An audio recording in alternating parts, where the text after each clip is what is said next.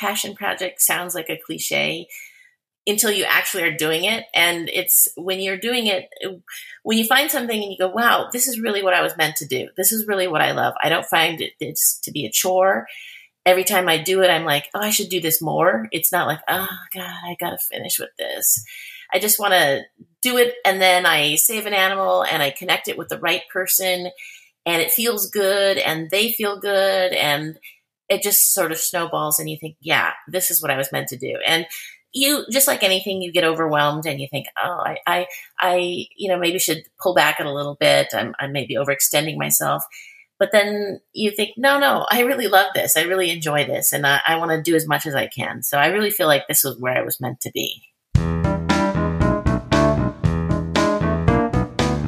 Hi, I'm Ricarda from the Dexter Foundation, and you're entering A World Gone Good. Well, hello, my name is Steve, and this is the place where we gather every Wednesday, or whatever day you are listening, but Wednesday is technically our day. We put up new episodes, so you're just going to deal with it, to shine the light into the darkness and give us a good reminder of all the good that is still out there. Are you sharing us with your friends? You're. You're, you're you're not? Are you embarrassed of us? I'm sorry, do we embarrass you? Okay, we are good. You are good. Let's find more good people just like us. The world needs more people like us, don't you think? Share us on your social media. Subscribe wherever you're listening right now. Give us a rating and even better, a good review each and every time you do each and every one of these good things. You help us find new listeners, and new listeners find us. And for that, as always, we say thank you. Okay, so if you've listened previously, you may have heard me mention we have three dogs and a cat.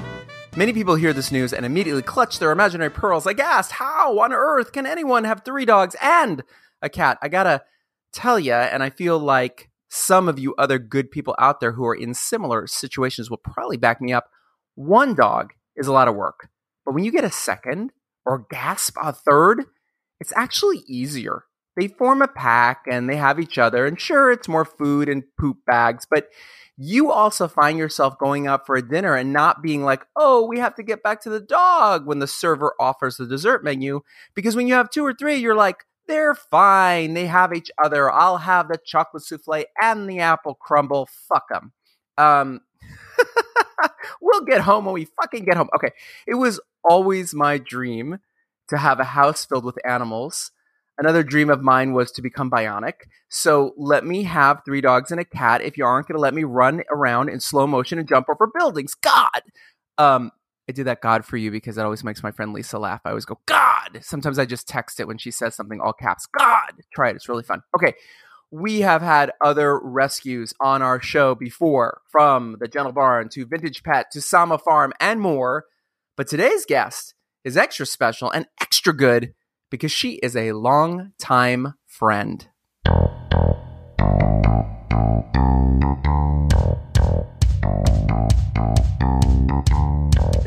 Ricarda Franco took her love of dogs and turned it into the Dexter Foundation. This is her and their doggone good story.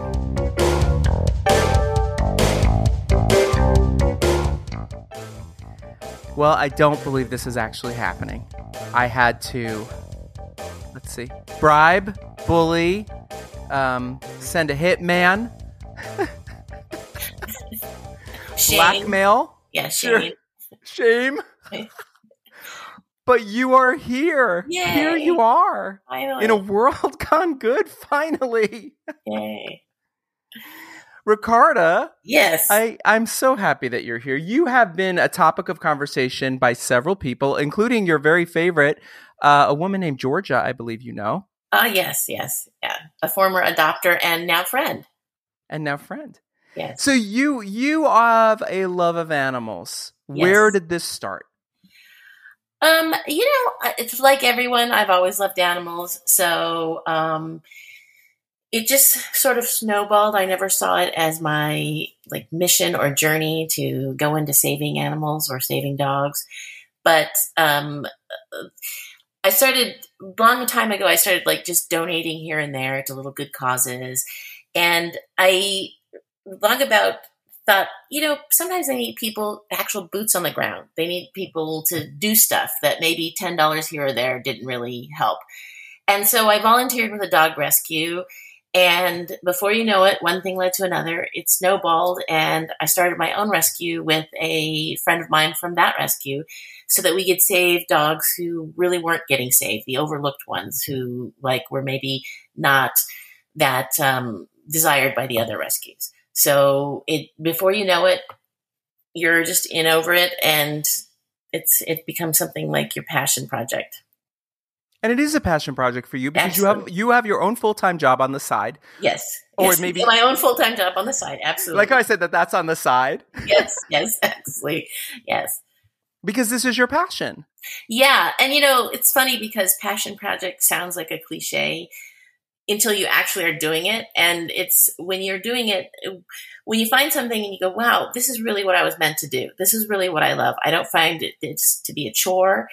Every time I do it, I'm like, oh, I should do this more. It's not like, oh, God, I got to finish with this.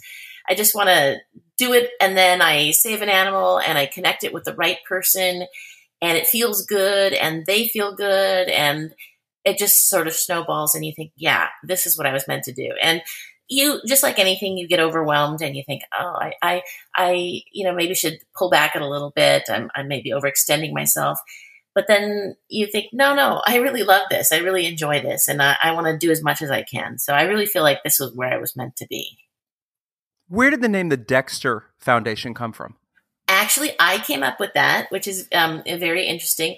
Um, my uh, friend and, and uh, rescue partner who we started this with wanted to go with South Bay because she lived in the South Bay of Los Angeles, South Bay, Boston Terrier, and mixed breed dog rescue. And I thought, well, I wonder if that doesn't really roll off the tongue and it's really hard to type in to, you know, like Google. I thought maybe we can make an acronym on it, you know, like the letters will stand for something, will spell out like, you know, dog or, you know, something like that. And, and it just, nothing came to me. And I thought, well, it will sound official if we have like foundation. It'll sound like it's more than just a couple of women doing stuff. So um, I thought we could name it after one of our dogs and pay homage to one of our dogs. And my dog's name were Bonnie and Dolly.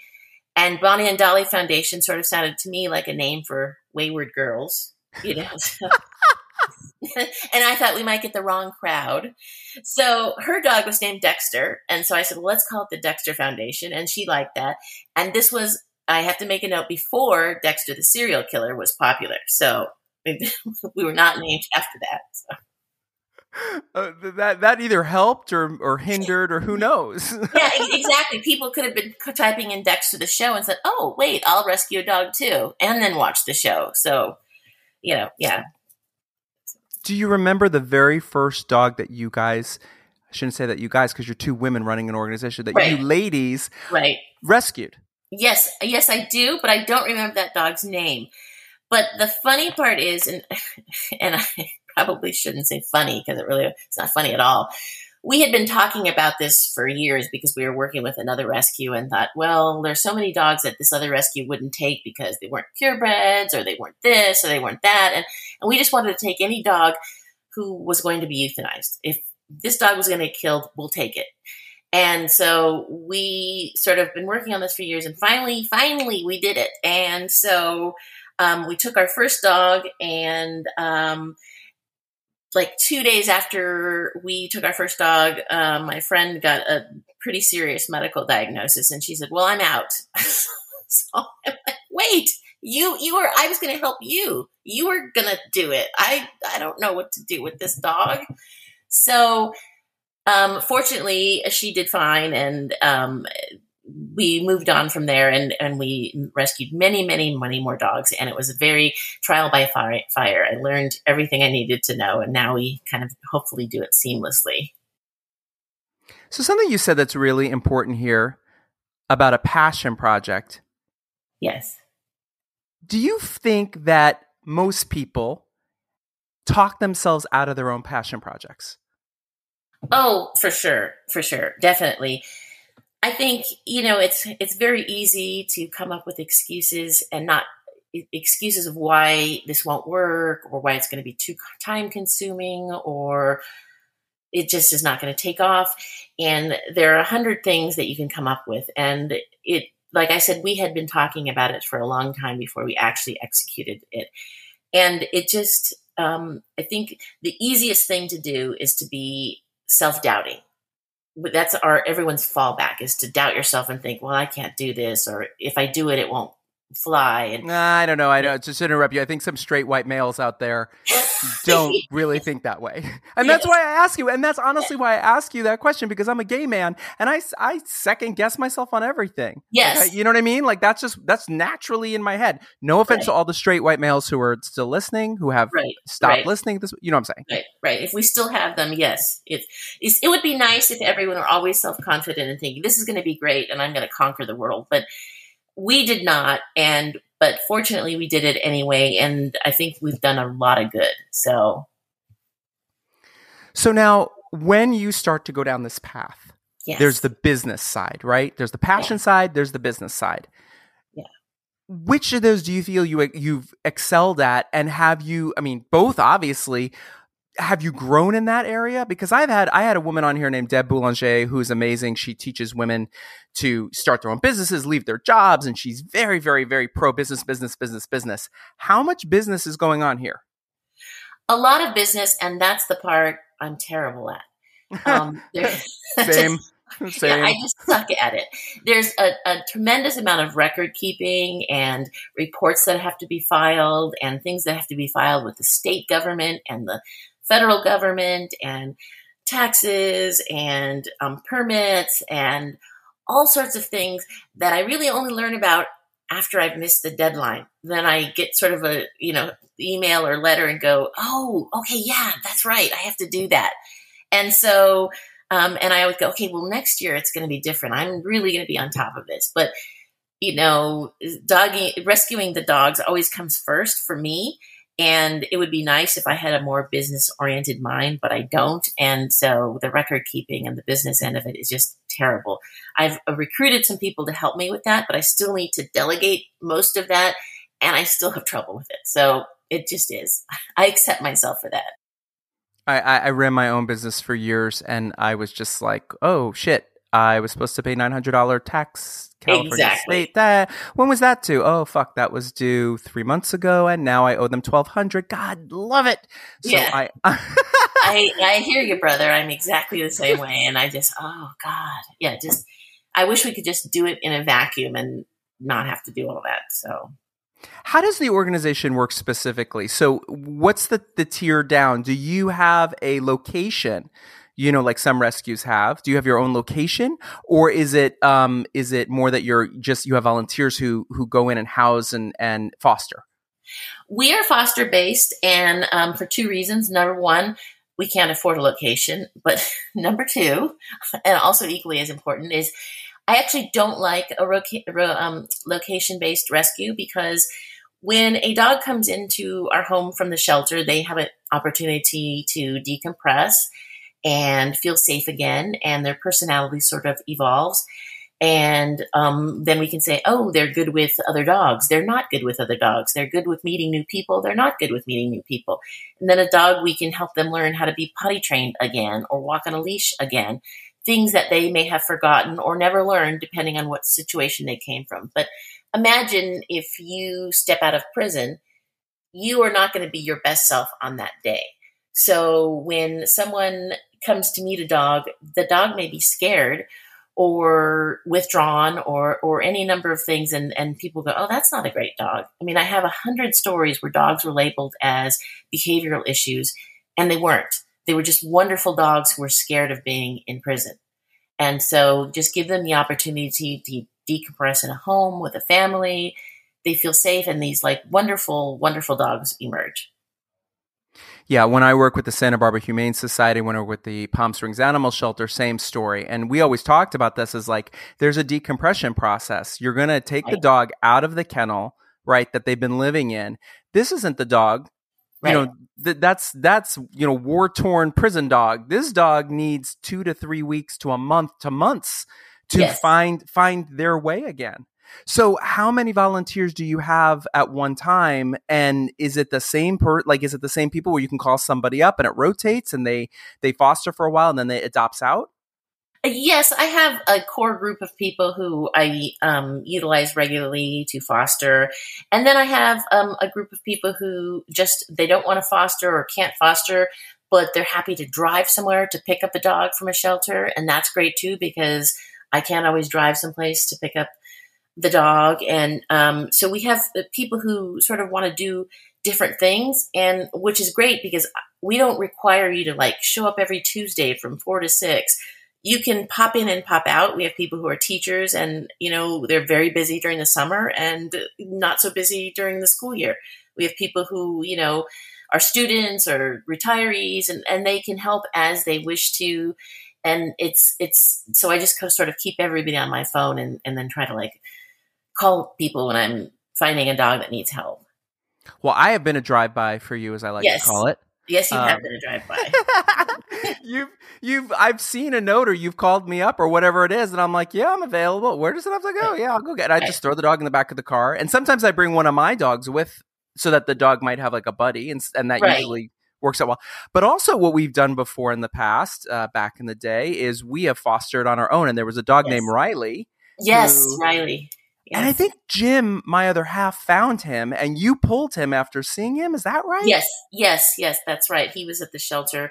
And some dogs are not allowed to be adopted by the public for whatever reason, like if they're shy or um, deemed behavioral issues.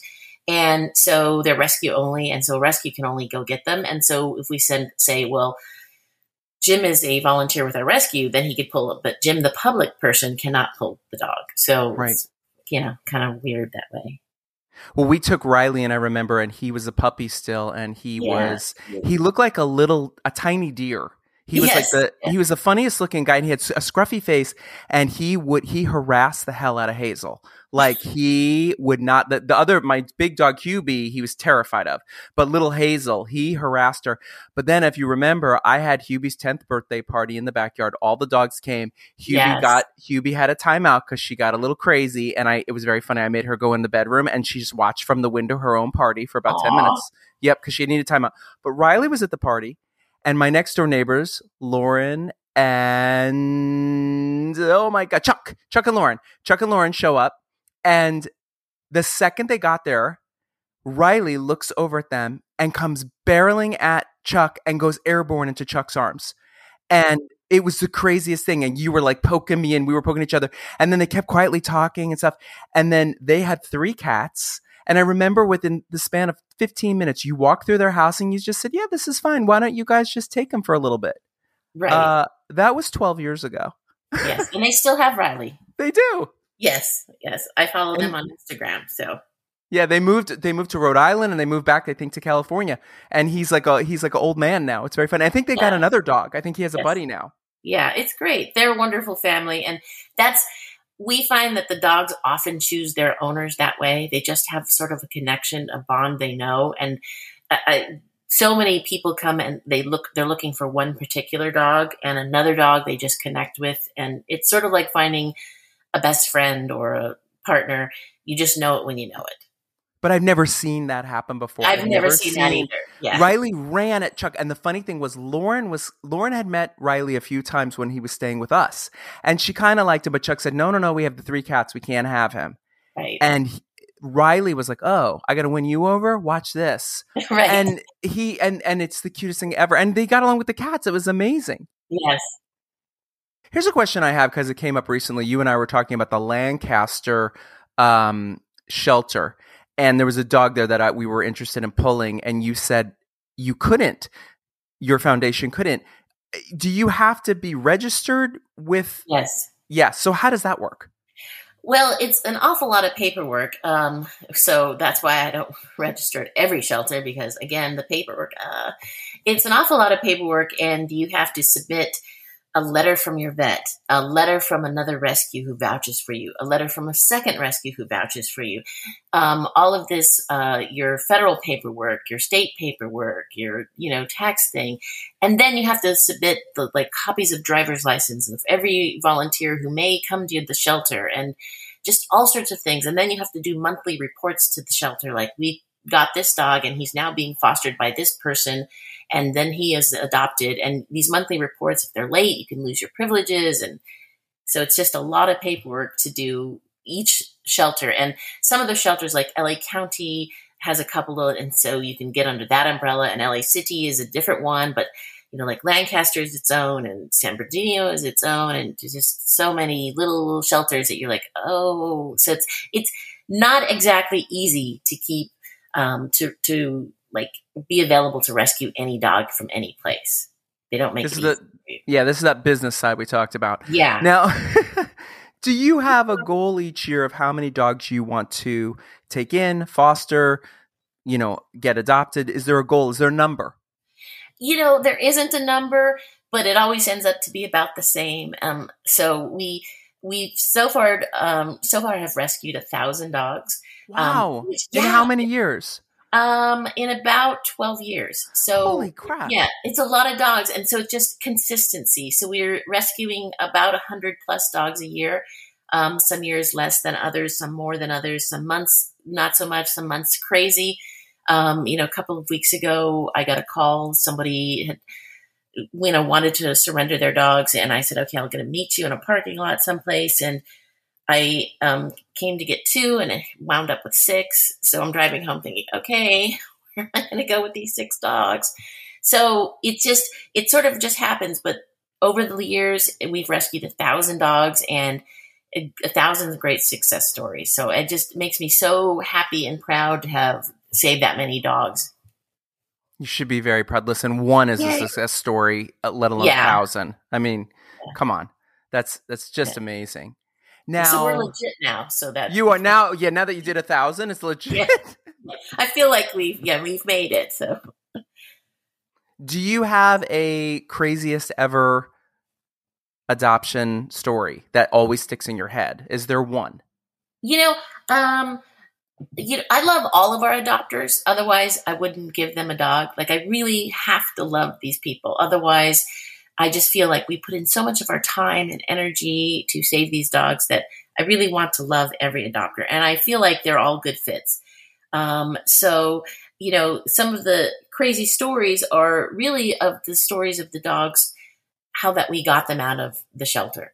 Um, because um, so many times I will, you know, my phone rings during the day, and like the majority of people, I don't answer a call if I don't recognize the number. But for some reason, you know, one day I picked up a, uh, the call and they said, this is such and such shelter. And, um, which happened to be a two to three hour drive from here. It was on the uh, east side of Riverside County. So from LA, that's a very long trip. And they said, we have this dog who it, it seems like a good dog, but it was Wednesday before Thanksgiving, and they said we have to clear the shelter before Thanksgiving, and that's a whole another story. But um, if you can get here by five o'clock, you can you, you can rescue this dog. Otherwise, we have to put her down. Now, this is like a two year old purebred Shih Tzu, no behavioral issues, healthy. And I was like, oh my god, I'm I'm at work. You know, it's too too late. It's like four o'clock in the afternoon. I, I don't, how am I going to get to Riverside County on the Wednesday before Thanksgiving? It's just, it's impossible. And I don't even have anyone to drive there. So I texted a bunch of people. Finally, someone said they could do it, even though I knew that was a fool's mission because there's no way they're going to get anywhere in any amount of time. So they set out and then, you know, an hour later they go traffic is really heavy. I'm like wow okay i didn't see that coming. Okay sure. Right right. Yeah. the day before thanksgiving. Yeah right heading out of la no really? Oh really? shoot darn it i'm so sorry. You know and so um, i said well just keep keep keep going because if you don't get there you know the dog's going to be euthanized. And so i called the shelter back and there was this nice woman and you could tell by her voice that she was very young and i said you know what time do you guys close? Because our, our volunteers on the road please don't close. And she said, well, I have to leave by six. We have to lock up. If the dog is here, they have they're going to get euthanized because they're going to be closed for the Thanksgiving break. But they would continue to take in new dogs, so they needed the space. And any dog whose time was up had to go, and that was that. That's how it went. And I'm like, oh my god. So I'm back and forth with this girl, and now it's like 5:45, and they're nowhere near the east side of Riverside County. So I said, I said, I said, this is the situation we're on the way. Please. I said, Can I PayPal you money? Can you take the dog to your home? I don't know you, but please help us. What can you do? And, you know, she's like, I don't think I can do that. I don't know, blah, blah, blah. I can't just take the dog, you know. So there's all these rules that she can't just take animals home. So eventually, you know, it's like 5:59. She was like, "Are they anywhere close?" I'm like, "No, of course they're not anywhere close." And she said, "Okay, I'll just sit here until they come." And she stayed there until 10 p.m. Oh my And they- god. Yeah, because that's how long it took to drive there. Um, so she stayed there. They showed up. She did the paperwork. They took the dog home. Beautiful, friendly, wonderful dog. Not a problem in the world. Not medical, not behavioral. Just an absolute beautiful, wonderful dog who then got adopted to a very nice um, family and is like the light of their lives. Helped them through COVID. It just they love this dog. Like the owner, the adopter tells me constantly, "You saved my family. My girls could not like they have two girls in junior high who could not have survived COVID without this dog because we adopted her right before, like in February before the lockdown. So this was, you know, a godsend. So it all happened the way it should have been. And and the best part of the story to me was that some random person just said, "Yes, I'll help you." And that's all it needs. It's just one person to do something good and it snowballed and and now this family was saved and these girls are mentally healthy and this dog is alive it just it it, it that's the kind of stories i like That's magic. And let me just say this about LA traffic. One time, Jim and I were going to go to Memorial Day to Palm Springs. Uh, nine hours later, just for anyone listening, that Yeah. drive should be two hours, if Yeah. nine hours later, two rage filled men with three dogs arrived in Palm Springs. right right it's just crazy so it, the moral of the story is don't imagine. travel anywhere before thanksgiving also That that is that is. Now let's talk for a second. COVID changed the game, right? Yes Tons of people adopting dogs, shelters, dogs coming out of the shelter, shelters emptied. Great news, great news. And then Right. two years later, people are dumping their dogs. Yes, in fact, and I speak with other rescues and other volunteers, and and they've never seen the shelters so full. Right now, it's it's overwhelming how full the shelters are. It's disgusting how someone would say, "You saved me. I needed you. Now hit the bricks. I don't need you anymore. I'm back to work. Sorry." Just like the biggest, like the definition of a user. You know, like I'll take Yeah, you. yeah. Now I don't need you. So it just it's it's sad because we um, rescues get sent if you have privileges with one of the shelters they'll send you out euthanasia lists and you click on it and there'll be dozens of photos and descriptions of these will be the dogs we need a rescue commitment by 4 p.m otherwise this dog will be killed and you read this you know at noon and you're like what and it's not just one dog it's pages and pages of dogs and it's not just like aggressive pit bulls or things that you're thinking of. Like I said, this was a sweet purebred Shih Tzu, a you know elderly, otherwise healthy dog, a perfectly fine puppy. There's just dozens and dozens and dozens of dogs every day from every shelter. I'm getting these emails, and it's just heartbreaking how full the shelters are. And so you know, the more fosters we can have, the more dogs we can save. It's just a simple equation. Yes, and it's a life lifelong commitment, just like your kid. Yes, I know a lot of people would love to bring their kid to the shelter, you know, for a night or two, just dump them off. absolutely. Yeah. But this is like, it's not a TV, it's not a car, it's not a piece of furniture. It's a living, breathing, reliant animal that needs you. And whether it's a dog or a cat, it it it always gets me right in the chest. Yes. We end these shows with the same three questions. Don't worry, you know you know all the answers. Totally easy. Question number one: Where do people find the Dexter Foundation, and how do they support you? Um, our website is dexterfoundation.com, and we have um, a accounts on Instagram and Facebook. And you can just keep up to date with our stories. Sometimes we ask for volunteers. Sometimes we ask for donations. Sometimes we ask for fosters. If you can't do any of those, you can at least share the story. And the last two questions can go back to anything we talked about or anything you want to say. So, question number one Who inspires you? You know, I think it would be nice if we had like one person if i think you'd be blessed if you had like oh my my parent is really great or this person i met is really great and they've always helped me. But now in the digital age there's so many places like anyone who's listening to your show said is looking for inspiration or you know there's so many different uh, areas where you can say i'm going to take this and i'm going to take that from this area and that from that area and you can just say i want to do this and so many people have inspiring stories or missions and it, it it's we're lucky to be living in the digital age where you can just get inspiration from anywhere on the globe. And the final question isn't even a question it's just a statement and you just finish it for me. Tell me something good. It is far easier to do something good than you think. It's not a lot of time or commitment, or it's sometimes just a word or a small act of kindness to someone, but it really snowballs and takes on a life of its own. And you may not even know it yourself, but it's so much easier to do good than you think and make a difference.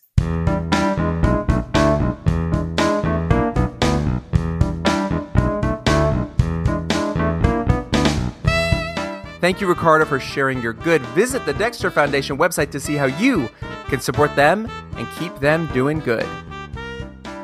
Next time on World Gone Good. If it's not adding anything positive in my life, then I'm going to remove it so I can open space for something else that will add that positivity, that that joy what is good about social media? Are we, you and me and everyone, spreading good when we are on our Instagrams and our Twitters and our Facebooks? Are we keeping it real? Are we looking for approval and gratification? These good questions and more will be answered by my guests, Richard Biglia and Sam Cushing, two social media titans slash influencers of good. I can't wait to share this good new episode with you. Until then, be good.